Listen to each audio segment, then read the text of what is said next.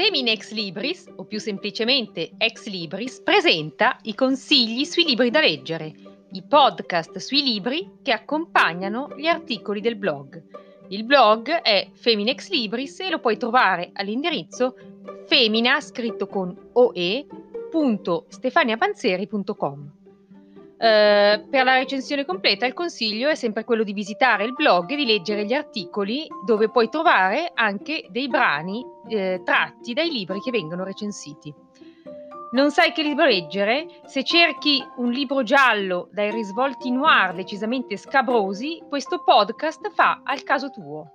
Oggi recensisco il libro giallo di Franco Matteucci, Il mistero del cadavere sul treno che è un libro ambientato in montagna e ha come protagonista un ispettore di polizia amante della natura e degli animali che si trova alle prese con l'omicidio di una giovane sensitiva e con altri preoccupanti delitti. Al centro della scena una locomotiva d'epoca collaudata in occasione dell'imminente inaugurazione di una nuova linea ferroviaria. Quindi questa è la premessa del libro che vado a recensire.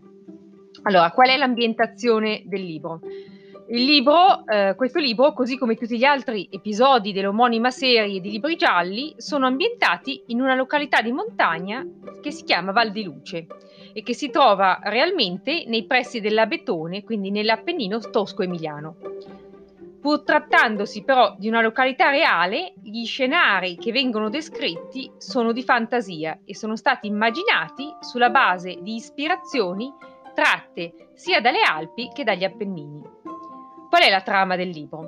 Allora, eh, la trama, quindi tutto ha inizio tempo dopo il ritrovamento del corpo di una giovane donna, Franca Berti, che a prima vista sembra essere morta per cause naturali. Franca, infatti, da tempo era afflitta da un, da un male incurabile, così il, medico, il medico legale in prima istanza non ritiene necessario effettuare l'autopsia. E anche il procuratore inizialmente decide di considerare il caso chiuso. Invece l'ispettore Santoni è dubbioso Uh, innanzitutto gli sembra strano che una persona in condizioni precarie di salute si sia avventurata da sola in alta montagna e per di più in una stagione che non è quella più calda.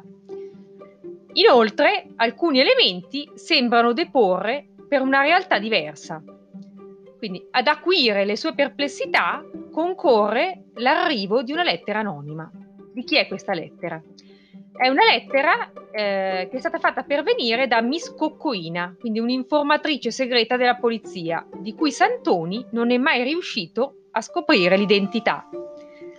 Questa missiva convince l'ispettore a riaprire le indagini, perché sembra suggerire un'ipotesi di partenza che non era stata considerata, e cioè la possibilità che si sia trattato di un uxoricidio, quindi di un omicidio eh, da parte del marito Alain Bonnet oppure della sua ipotetica amante Olimpia Carlini.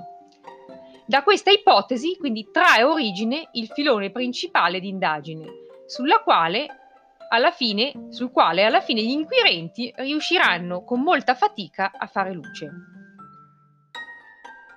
Nel corso delle investigazioni, però, l'ispettore Santoni e il suo assistente Beretta finiranno per imbattersi nelle tracce lasciate da personaggi pericolosi ed inquietanti che si addi- aggirano indisturbati per Val di Luce e dintorni. E quindi si scopriranno delitti efferati e si manifesteranno anche i tratti dell'intrigo internazionale. A complicare l'indagine le condizioni meteorologiche proibitive quindi una tempesta di neve, e poi la prossimità di un avvenimento straordinario lungamente atteso da tutta la comunità, cioè l'inizio delle gare di discesa libera maschile della Coppa del Mondo di sci e l'inaugurazione di una nuova linea ferroviaria turistica in occasione della quale le autorità hanno deciso di utilizzare un treno storico a vapore.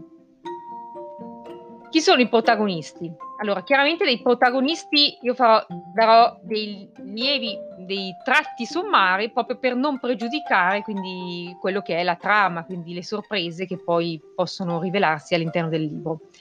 Allora, l'ispettore Santoni chiaramente è eh, il protagonista principale. Detto Lupo Bianco, è un uomo integro e riservato. Ama moltissimo gli animali e li ama tanto da averne ospitati in casa sua alcuni esemplari che hanno imparato a convivere armoniosamente nonostante appartengano a specie e persino a classi diverse. Sotto il profilo, diciamo, umano, l'ispettore però è consapevole che il suo stile di vita spartano e anche singolare non è facilmente conciliabile con gli agi della modernità e soprattutto con le esigenze delle sue fidanzate. Quindi Lupo sembra rassegnato all'idea che le donne, per quanto amate e rimpiante, non saranno mai una presenza costante nella sua esistenza. A livello professionale, invece, il suo sodalizio con l'assistente Crystal Beretta funziona perfettamente. Crystal, che ha come unica debolezza una smodata passione per il cioccolato, è un uomo molto preciso ed efficiente. In questa indagine però Santoni si avvarrà anche della collaborazione di Franco Pieretti, che è eh, il responsabile quindi della scientifica. Un altro personaggio è Olimpia Carlini, una donna giovane e non molto appariscente. Ufficialmente lavora come impiegata alle poste. È una donna lunatica e molto riservata. Olimpia però esercita una seconda attività come chiromante e medium e sarà proprio il sodalizio che andrà a stringere con uno degli indagati a suscitare l'interesse degli inquirenti e non solo. Un altro personaggio è Alfonso Brescia, detto Mentina.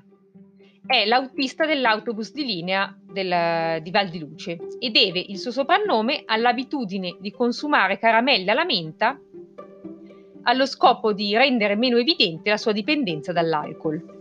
Mentina è un uomo rozzo e dedito al vizio del gioco e conduce un'esistenza al limite dell'illegalità nel tentativo di procurarsi le somme necessarie per soddisfare i suoi vizi. Vedremo che tipo di personaggio sarà. Poi abbiamo Flavio Odorisi. Flavio è uno chef piuttosto noto che esercita la sua attività a bordo di un furgone di street food che si sposta qua e là per il, per il paese noto per essere il, un grande interprete della cucina locale, ehm, si avvale solo di ingredienti di alta qualità per la preparazione dei suoi costosi piatti. Quindi il suo è una sorta di eh, ristorante itinerante. Durante la sua permanenza nella valle riceverà da un cliente una richiesta piuttosto singolare. Altro personaggio che in realtà sono personaggi e sono presenze fisse in tutti i libri gialli della serie, le vedette clandestine. Chi sono? Non sono altro che le pettegole di Val di Luce e sono un gruppo di donne anziane astutissime ed estremamente abili a comunicare via internet, a cui non sembra sfuggire nulla di ciò che accade in paese. In questa occasione sarà proprio il contributo di una, di una, delle vedette, di una di esse, a fornire agli investigatori elementi preziosi per concludere l'indagine. E infine altri personaggi, semplicemente accennati, eh, per non pregiudicare quindi le sorprese che si troveranno nel libro. Allora, uno è l'ingegner Tommy Bolton, che è giunto a Val di Luce per cercare una persona, e poi abbiamo Alain Bonnet, che era il marito quindi della, della persona morta e ehm, fa di professione ex fotografo, dopo l'avvento del digitale ha cambiato mestiere ed insegna forest therapy, ovvero l'arte di immergersi nel bosco per connettersi con la natura attraverso i cinque sensi. Entrambi questi personaggi rivestiranno un ruolo centrale. Allora, a chi è consigliato questo libro? Innanzitutto è consigliato agli appassionati dell'omonima serie di romanzi gialli e anche a chi ama le storie poliziesche che indugiano su vicende torbide di sesso e delitti efferati. Inoltre, potrebbe essere una lettura indicata anche per chi ama le storie un po' avventurose, ambientate in montagna o comunque in scenari naturali. E infine potrebbe piacere a chi apprezza leggere libri in cui, libri in cui cui prota- in cui il protagonista principale ricalca, diciamo, ha dei connotati maschili tradizionali molto forti che in questo caso sono arricchiti da uno spirito, diciamo, selvatico. A chi potrebbe piacere meno? A chi, chi non, è, non, non si entusiasma di fronte alle rappresentazioni dei personaggi fondate su modelli estetici scontati che, che, ad alcuni vengono anche ritenuti artificiosi come quello dell'uomo che è prestante ed atletico, la donna sensuale o attraente come una modella e così via. Quindi questo libro in questo caso potrebbe non fare il caso suo.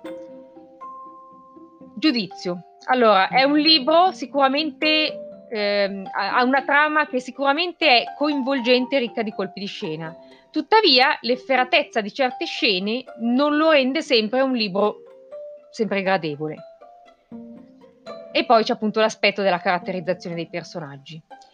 Uh, per quanto concerne uh, le letture alternative che potrebbero interessarti, nell'articolo sul blog trovi tutte le indicazioni insieme ai link per visitare la pagina social e anche la, la, la, la scheda tecnica del libro.